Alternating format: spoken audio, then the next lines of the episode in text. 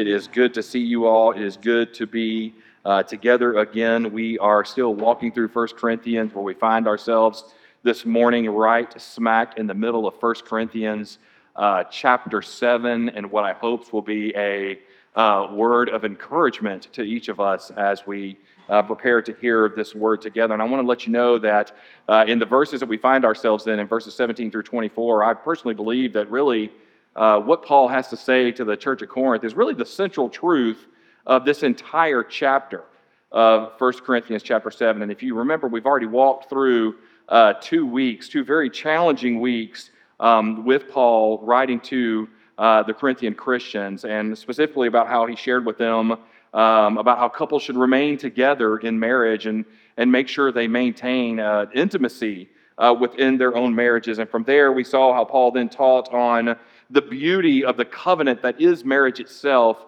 and then saw what Paul also had to share with the Corinthian Christians on how they should handle divorce. And so, as we get into our text this morning, we really get into the why for all that Paul has taught to, uh, till this point. And so, uh, what I would encourage you to do is, uh, as we examine this passage together in verses 17 through 24, is to maybe go back and reread uh, the beginning verses of 1 Corinthians 7, but start in verses 17 through 24, and then uh, go back to verse 1, because I believe uh, maybe Paul's words in those first 16 verses might make a little more sense. And what I hope that we see this morning as we unpack this text is Paul had a very simple point and a simple message for the Corinthian Christians, and that was this is that we as believers are called to remain where we are called.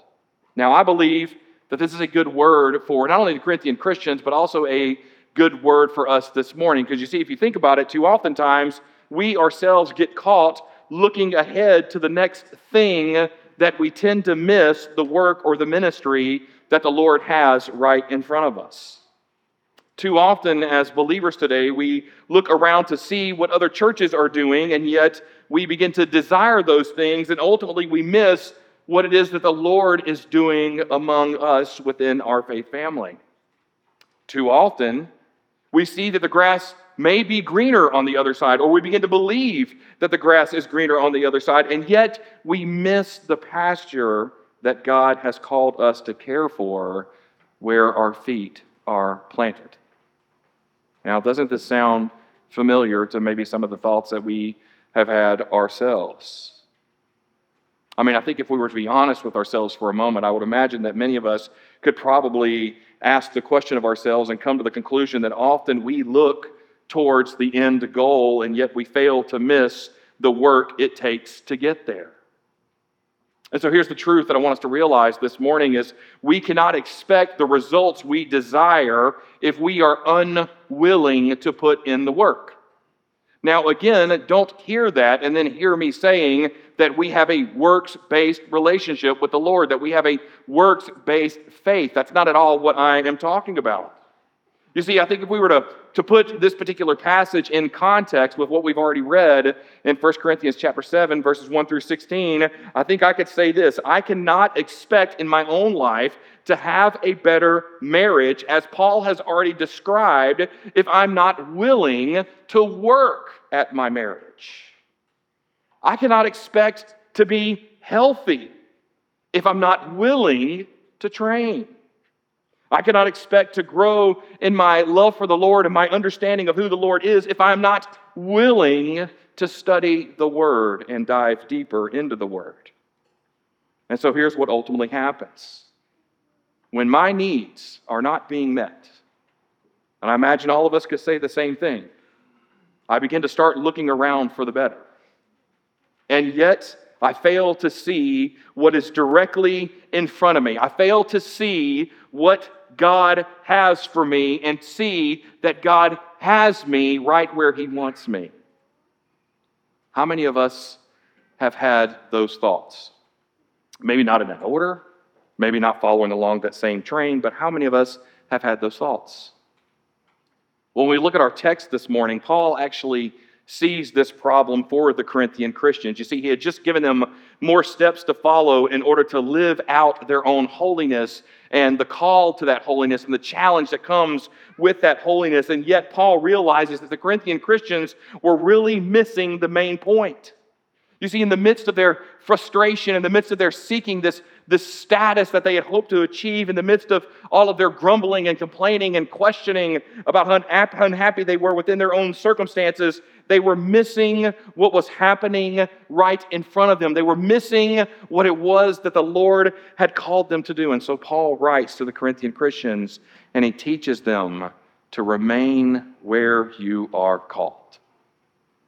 So let's go ahead and read this together. If you have your Bibles, and I hope you do, I would encourage you to join with me. I'm in 1 Corinthians chapter 7, beginning in verse 17. And once you can and you are able and you have found your place in the Word of God, I would invite you to stand now as we read the Word of God together.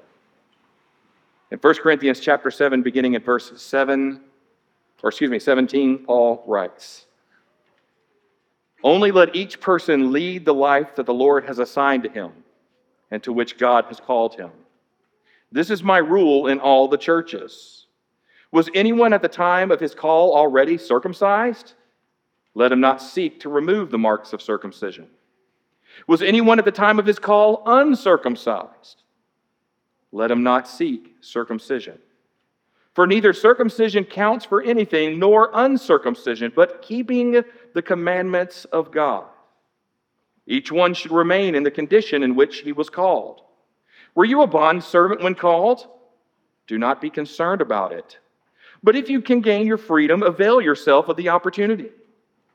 For he who was called in the Lord as a bondservant is a freed man of the Lord. Likewise, he who was free when called is a bondservant of Christ. You were bought with a price. Do not become bondservants of men. So, brothers, in whatever condition each was called, there let him remain with God. The word of God for the people of God. Thanks be to God. You can be seated. Now, in our passage, Paul actually gives the Corinthian Christians really the fundamental truth that sums up everything that he has said and, and will continue to say here in chapter 7. And it's found right here in our passage. In fact, he's actually going to repeat this truth three times in our passage. Now, what we ultimately see is Paul actually teaches this truth not only to the Corinthian Christians, but then he also says that this is actually a rule for all other churches to follow. So we'll get more into that in a moment. And so as we dive into this text, I think the best way for us to, to really research this text and understand this text is to really think about it like a, like a sandwich. And I'm not talking about the cheap sandwich that we throw together on our way out the door. I'm talking about a really good sandwich. You know, like three slices of bread on a sandwich because you can never have enough bread, right? Who just booed that and said, no, shame on you. Get right with the Lord. Three toasted pieces of bread on a sandwich sounds wonderful. That's our fundamental truth this morning. It's the three slices of bread. In the midst of that, we find the meat and the veggies of the sandwich, which is the two methods on, on how this truth should now call us to live the lives that we have now been called according to Jesus Christ. So let's just begin with the bread, because when it comes to a good sandwich, it ultimately starts with the bread. And let us ask this question What is the central truth of our passage? Well, Paul actually answers that question in verses 17, verse 20, and again in verse 24. Paul answers the question which has already become our stated subject for this morning, and that is this remain where you are called. Look with me at verse 17. Paul writes, Only let each person lead the life that the Lord has assigned to him and to which God has called him. Again, in verse 20, Paul writes, Each one should remain in the condition in which he was called. And again in verse 24, he says, So, brothers, in whatever condition each was called, there let him remain with God. Notice how Paul talks about the call to remain as our central truth for this passage. Now, if you go back and read verses 17 through 24 in the ESV, you'll actually see that the word is called, the word called is actually used eight times in our passage. In other translations, it's used roughly nine times. Now, earlier in our study, as we began to walk through 1 Corinthians, we knew from Paul in 1 Corinthians chapter 1 that he used the word call in terms of our salvation. Now, Paul does this for the Corinthian Christians in order to remind them about their calling to Christ by Christ for the glory of God, and therefore what he is referencing is their salvation, which now belongs to them. However, as we get into 1 Corinthians chapter 7, Paul uses the same word, but now instead of speaking of salvation, he's speaking more in terms of circumstances that the Corinthian Christians find themselves in. In fact, to, to sum up what Paul is saying here, I believe that he's saying to the Corinthian Christians and to us today, he is saying, remain where you are. The Lord has you right where he wants you. Do not give up on the work of, of the Lord has called you to right where He has you because the Lord God does not make mistakes. You may not be happy with your circumstances today, but the Lord still has you. You may have walked in this morning dealing with issues in your home or in your work or in your family, and guess what? The Lord still has you remain where you are called.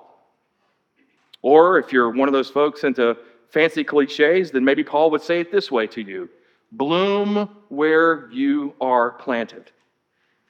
You see, as we look at this text, this truth justifies not only Paul's words on marriage and divorce as you go back and reread them, but we also see how this word now justifies how, how Paul has now called families to remain together. So all of a sudden, when you hear this central truth in verses 17, 20, and 24, everything that we've read to this point now makes sense. But notice what Paul does in verse 17. He takes it one step further. And he says, This is my rule in all the churches. Now, here Paul teaches that his instructions are not just for the Corinthian Christians. So it's not just for their context, but rather it's for all of the churches. And what he is teaching actually transcends just the local circumstances that the Corinthian Christians find themselves in. You see, Paul wanted the believers in Christ to be content with living their lives in the places where the Lord had planted them. In other words, as believers in Christ, Paul says that we should not worry because our lives and our work really is irrelevant when it comes to the relationship that we now have with God. And so Paul would say, Why are you worried? And as Paul teaches, it is God who ultimately has called us to where we are. You see, none of us are here today by chance. If you believe that you just happened to drive by this church and thought, wow, what a wonderful place, maybe I should pull in. You might have had that thought, but the reality is this it is the Lord our God who has led you to this place. And so there is reason and purpose for your being here. Now, again, does this mean we should negate all future planning? No. Please plan ahead. Please make plans for your future, but do not miss for a second what it is that the Lord may be doing in front of you. And as you plan, plan with this in mind if the Lord wills. You see, I love what John Piper says about this particular point. He says this Remain in the state you were in when you were converted, when you were drawn by God into a believing, loving fellowship with the Son. Brothers and sisters in Christ, if I can encourage you this morning, let me encourage you with this. Do not lose sight of your calling to Jesus Christ. Don't lose sight of your salvation, but then at the same time, don't miss what it is that Jesus Christ has called you to right where He has you. Don't get caught in the daydreams that you wish were reality, but rather see what it is that Jesus Christ is doing in your midst.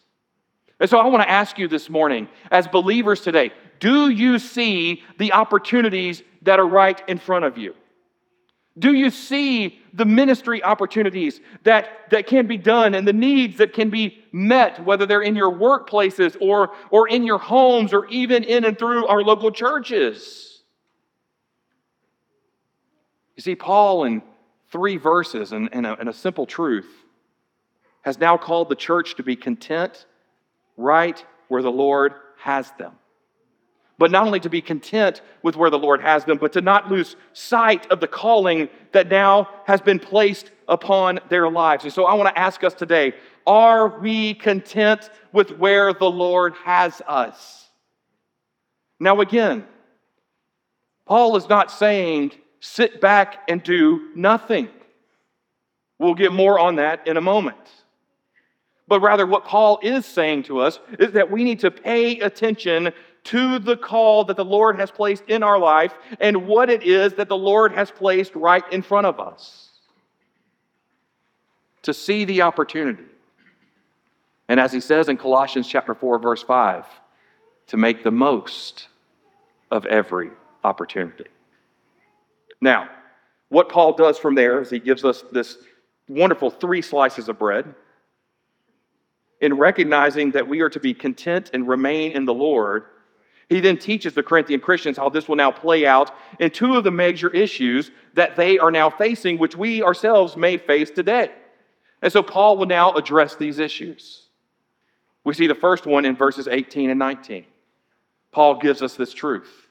He says, If we remain, meaning we remain in Christ, we remain in our call, we remain content in the call. If we remain, then we will not worry about our status. If we remain, we will not worry about our status. Here, Paul says in verses 18 and 19 that if you remain in Christ, remain in your call, remain content in who you are in Christ, then here's the reality for you as a believer your status in life will not matter. In other words, you won't change who you, you are to become something that you are not because you are content in who Christ made you to be. Now, the text that Paul gives us as an example is, is on circumcision. In verse 18, he says, Was anyone at the time of his call already circumcised? Let him not seek circumcision. Here, Paul says, Look, you do not need to remove the marks of who you are. Now, to understand a little bit of context of what Paul is saying when, when speaking about circumcision, is this it was possible in Paul's day for the Corinthian Christians to either remove the mark or hide the mark of circumcision. Oftentimes, they would do this as an athlete because, believe it or not, in Paul's days, athletes competed in the nude. And so, Jewish athletes wanted to hide who they were. Often in society, these same Jews looked up to the Greco Roman society. They wanted the, the status of the Greco Roman society. And so they thought, based upon that status, I need to either change who I am, change my mark, or better yet, hide it so that I can better blend in with my surroundings. In fact, there were some amongst the Corinthian Christians who even thought that it would be more pleasing to God if they simply removed the mark of circumcision. And so here's what Paul says to them He says, Your circumcision does not determine or dictate your salvation. You see, Paul wanted the Corinthian Christians to realize that their standing, or better yet, their status in society, did not determine their salvation. That should be a praise God moment for us today. Paul's not, or not Paul, God's not looking at any of us and going, well, you didn't get a master's degree, so maybe, maybe we shouldn't let you in. He's not looking at us today and going, well, listen, you were, you were great at being a musician. You were also eclectic enough that you love to read. You were a semi decent athlete, but, but because you couldn't fix things in your home, I'm not letting you in. Praise be to God, he's not saying that because I'm going to go ahead and tell you in my house, I break things. Not intentionally. I watch videos on how to fix stuff, never fix them. Never works out that way. I break them. Some of you guys know because I call you. You know who you are. I call experts. You're in this room. It ain't me. Praise be to God that I don't have to know that. You see, the fact of the matter is this Paul teaches us this if we remain in Christ, then our status should not matter. If we remain in, Christ, then our status in this world won't matter at all. Why? Well, Peter answers that question for us in 1 Peter chapter 1. Why? Because we know this place is not our home. This is not our kingdom. We're just passing through. We're, we're, we're the strangers here. And so Paul wants the Corinthian Christians in that same point to understand that their status is really found in Christ. Their status is found in the hope of the kingdom to come, not the, not the kingdom that can be built upon this earth. In fact, Paul continues from there in verse 19, and he says this For neither circumcision counts for anything, nor uncircumcision, but keeping the commandment of God. Now, again, Paul is not opposing circumcision in this passage, but at the same time, he's not saying that circumcision is now required for salvation. That's not what he's saying. Rather, Paul resists any claim on God based on what we do, which is circumcision for the Corinthian Christians, versus what we have not done, which would be uncircumcision. You see, what Paul teaches the Corinthian Christians in this moment is important is this. He says it keeping the commandment of God. Notice that Paul has just thrown out every custom, he's thrown out every tradition. And he says that what matters most for the believer is following what it is that we have been called to in Christ Jesus our Lord. In other words, no status we achieve in life will ever earn us Jesus Christ or heaven. And coming back to the text, Paul states that the church's primary concern should really be keeping the faith. Their primary concern should be, should be keeping the word, keeping the fruit that we are now called to bear according to the word of God, not the, not the extra other nonsense that the world has deemed necessary for us. You see, I think this is an important distinction and point that Paul is making here because too many churches and too many believers have, have really turned the gospel itself into some sort of kind of feel good moment with the hopes of welcoming all people. They say things to us like, hey, here we have no walls, here we have no barriers, here we have no no's. And not no's on your face, I mean saying the word no. And what Paul would argue, and I believe what the word would argue, is this look, I'm for hospitality. I believe that as Christians, we should be the most hospitable people in the world. Like we should be leading out in hospitality. However, as believers, we cannot neglect the Word of God and neglect the calling according to the Word of God because we have a standard. In other words, as believers, we cannot drop the standard that has been given to us in the Word of God.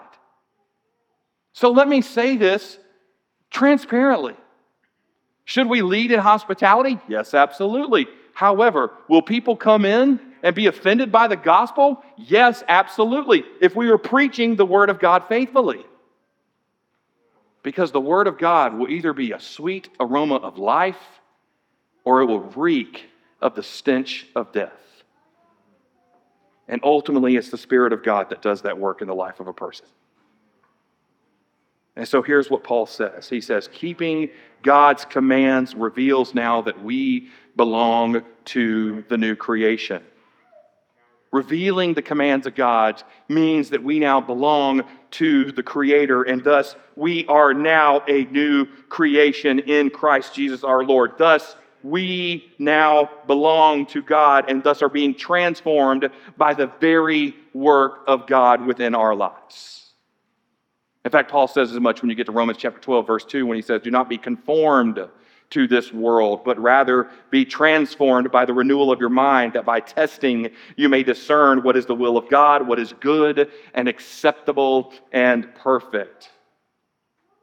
Here, Paul says to us if we are content in remaining in the call, and we will, we will quickly realize that we are not to be worried about status, then what Paul says to us is this that we will not fall in line or in love with what the world has to offer us. Rather, we find ourselves daily committed and daily changed by the grace of God through the goodness and the truth and the hope and the beauty that is found in knowing His Word.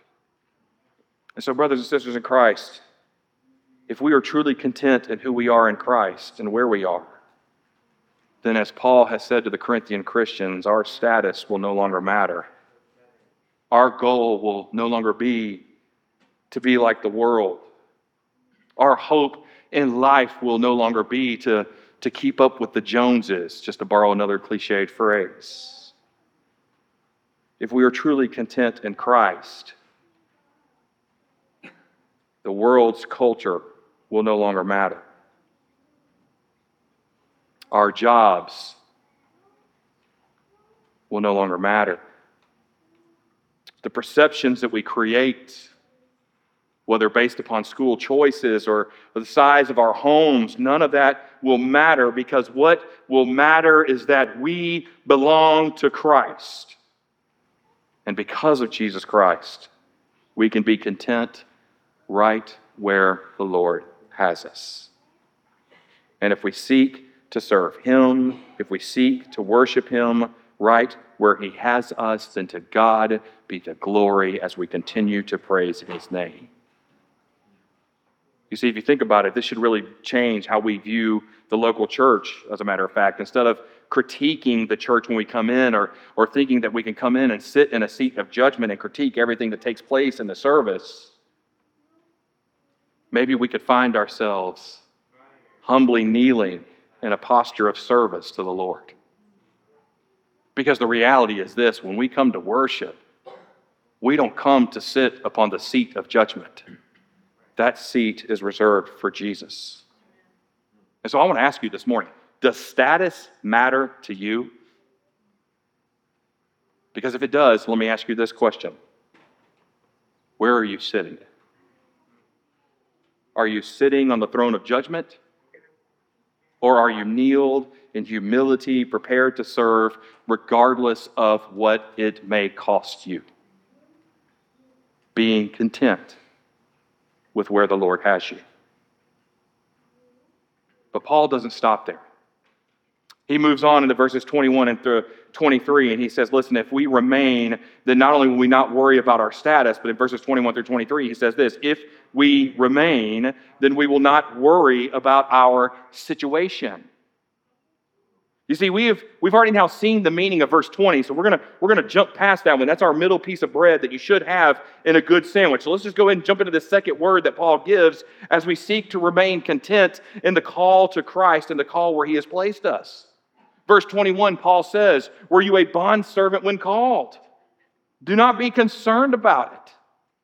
Now let's just pause and take stock of the, the context that we have here and what Paul is saying about the bondservants here. You see, we understand that the word bondservant here also means slave. However, for the sake of clarity, let's not apply our modern Western definition of slavery to what it was that Paul was talking about with the Corinthian Christians. You see, the, the definition of slavery that, that we have grown up with, that impacted the United States, forced a particular people and a particular culture to be servants of another, being brutally treated and, and never treated even as human with no hope of ever becoming free. They were literally taken from their homes and abused. But in Paul's day, a bondservant in Corinth, though some were mistreated, had a completely different definition most bond servants entered into servitude willingly. They were treated fairly. Many of them entered as a, as a way of paying off a, a debt to society. In fact, some of them became trained in the midst of their servitude as, as doctors and as teachers and as, and as lawyers, and, and they were given other working skills that they didn't possess before. And so, what would ultimately happen to these, these particular bondservants, especially in, in uh, the Paul's day with the church of Corinth, after time, many of these same bondservants, if they wanted to, with the help of the one that they were indebted to, could now pay their way out of debt and ultimately become free again. And again, this was not based on any race. This was not based on any particular culture. But notice what Paul says. He says, Were you a bondservant when called? Meaning, were you a, were you a bond servant when you, when you came to Christ? Were you a bond servant when you received this call to remain content with where you are? What does Paul say? He says, then do not be concerned. In other words, Paul says, don't worry about your current situation. Now, clearly, Paul has to say this because some Corinthian Christians were concerned about their situation and they were concerned whether or not they could effectively serve God in their situation. And so Paul says to them, Don't worry about it. He can use you for kingdom work in your current situation. In other words, changing your situation really is inconsequential to the work that the Lord has now called you to. Now, let me unpack what I'm talking about here. For too many years and decades, people believed in the Western church that in order to be a faithful Christian, in order to be able to faithfully serve the Lord, you needed to become a pastor. You needed to become an elder at the church. You needed to go and, and be a missionary. And though all these things are good, all these things are, are, are, are, positions that are, that are people are called to by the Lord. Here's the reality you don't have to go into full time vocational ministry in order to be a servant of the Most High God. That is reserved for those who, who have been called to those particular roles. Now, again, let me say this. Should we, as as men and women d- d- live out lives and, and, and hope to, to grow in, in holiness and sanctification to a point where, where even as men we, we, we strive to live out the calling of what it means to be a good elder? Yes, I think those are good qualifications to live up to. I think that's a good standard for, for all of our fellows to seek to grow in, in becoming a, a Christ like elder in the church. And we see those definitions in 1st and 2nd Timothy and Titus. But again, Paul's not saying that. Paul says, look, you don't have to be a pastor in order to serve Jesus. You can serve Jesus right where he has you. To again, give you an idea are you a nurse today? Then serve Jesus where he has called you to work. Serve Jesus in the work that he has given you. Serve Jesus in the people that you get to care for. And give God the glory as you work. Are you a teacher today or a tutor? Then serve Jesus and seek to glorify Him as you, as you hope to continue to, to spread the beauty of education to our children. Which, oh, by the way, education that was given to us by God. Education that, if we're actually being honest, points us back to God. Are you here today and you're a, you're a stay at home mom? Then serve Jesus in your home glorifying God in how you keep your home, glorifying God in how you raise your children. Are you here today and you're working a nine to five job, or you're working a, a 12 hour shift, or maybe you're working a job that demands not only a nine to five, but then it demands another eight hours of you? Then serve Jesus. Give God the glory. Use the opportunity where you work to make Him known. Because I'm going to tell you something. You may find yourself in a position of work where it is incredibly painful for you right now. And we're going to, we're going to talk about that in a moment, by the way. Okay? Because I don't want you to walk out of here thinking, wow, Pastor said I'm in this horrible job, so I should stay here. No, that's not what I'm saying. We're going to talk about that. But what I am saying is this in the moment that the Lord has you, allow God to work through you, allow Him to work through your current situation, and praise Him in all areas. Now, hear this, guys, ladies. I'm not saying you can neglect your responsibilities in other areas. You did not just hear your pastor say, work comes first. That's false. That's not true. But what it does mean is this if God has blessed you with a job, then serve God faithfully through that job. If God has blessed your home with a marriage and with children, that see that as sanctification and serve God faithfully through your home. If God has given you singleness in this season or you're widowed, man, this is all 1 Corinthians 7. We've, we've talked about all this already, right? If God has blessed you with what was a beautiful marriage, but now God has called your spouse on to glory, then praise God for the beautiful gift that He gave you, but then praise God for the opportunity that He has now given you to speak into the life of young marriages. Don't for a second miss the opportunity that God is working through your current situation. Remember, Jesus Christ promised us, I will never leave you, I will never forsake you. He has not forgotten you in what it is that you're going through. Now, again, I come back to our text, and uh, some have looked at this passage to argue that the Bible actually endorses slavery, but let's just keep reading for a moment. Verse 21 But if you gain your freedom, avail yourself of the opportunity. Paul literally says, if you can get your freedom, then get it.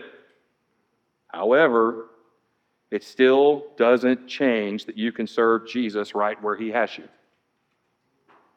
Now, I want us to pay attention to that because here's where I also believe where some people would look at this passage and say that I shouldn't look for a better job. I shouldn't seek out a better job. Or they, they look around and they say things like, well, maybe I shouldn't take that opportunity to, to grow in my position. No, I think Paul says here, listen, if you can gain it and you can use that opportunity to, to glorify God in that gain, then go for it.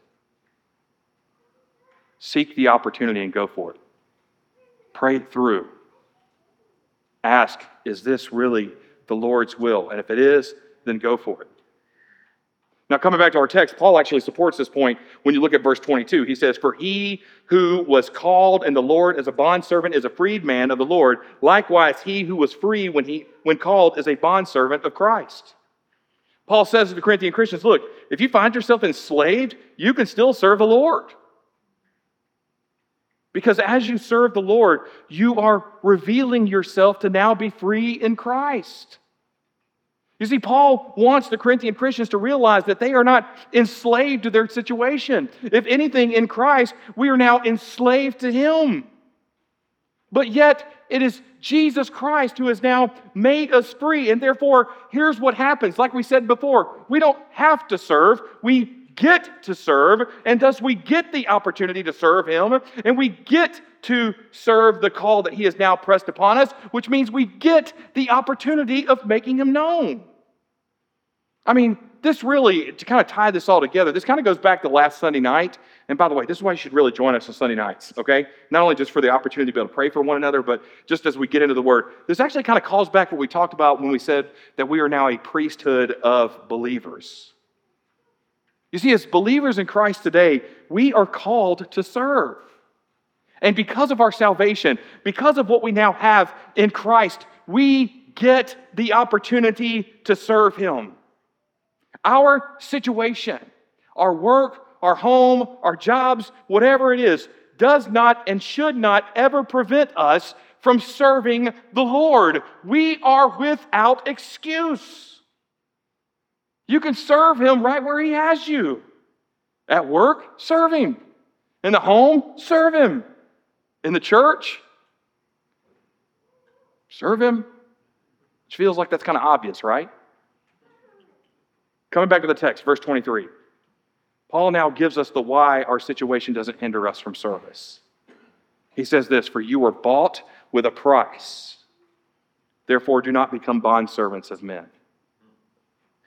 Paul now takes the work of Christ and applies it to our situation, just as he did earlier with applying it to our status. Paul says, Man, your situation is irrelevant. Because in the grand scheme of things, what matters is the fact that you now belong to Jesus Christ. The body of Christ was broken for you. The blood of Christ was spilled for you. Jesus Christ took on the death that we deserve. And yet the story didn't end there. Because three days later, he rose from the grave. Christ defeated death. And then the beauty of the story, it just gets better. There's this ascension that happens. In other words, Jesus returns to glory. He does what no other person had done before. He left heaven and came back. And now, because of what Christ has done, we too will defeat death. We too will live in the hope that has been given to us by Christ. We too will spend eternity with Him. We were bought with a price. Our situation is irrelevant when it comes to what we have been given in Christ. So, for the Corinthian Christians, status and style, or better yet, situation, really mattered to them. It mattered in terms of their own social standing. And so, Paul now reminds them that really those beliefs, as he's already said through the first six chapters, those beliefs are actually prideful. If anything, our, our station in society, encompassing our status and, and encompassing our situation, really it's meaningless in the eyes of the Lord. And so we should not enslave ourselves to the meaningless thoughts and actions of men. Why? Because what matters more now than ever is the fact that we belong to Christ. Our status is found in Christ. Our situation belongs to Christ. And knowing those two things, why do we worry? What else could possibly matter? You see, Paul wanted the Corinthian Christians to remember where they are to remain, to remember that they have been purchased by the blood of Jesus Christ. And now, since they belong to Him, they should serve Him right where He has them. And so, brothers and sisters in Christ, I want to say to us today this statement should also be true of us as well. Man, we as believers, we can serve faithfully in whatever situations we find ourselves in. Thus, as believers, we shouldn't be concerned or we shouldn't be worried about our present situation. But rather, if anything, let's seek to find together how we can make much of Jesus Christ right where he has us. And let me say to you today, if you could sit here and say, Well, Pastor, you don't know my job. You're right, I don't. Especially if you do anything in housing and construction. Trust me, I don't. But I do know Jesus. Yeah. And together, I bet we can find a way for how you can glorify him through your work. And we really need to hear the words of Paul today. It is the precious blood of Jesus Christ that really should drive our service, not our status, not our situation.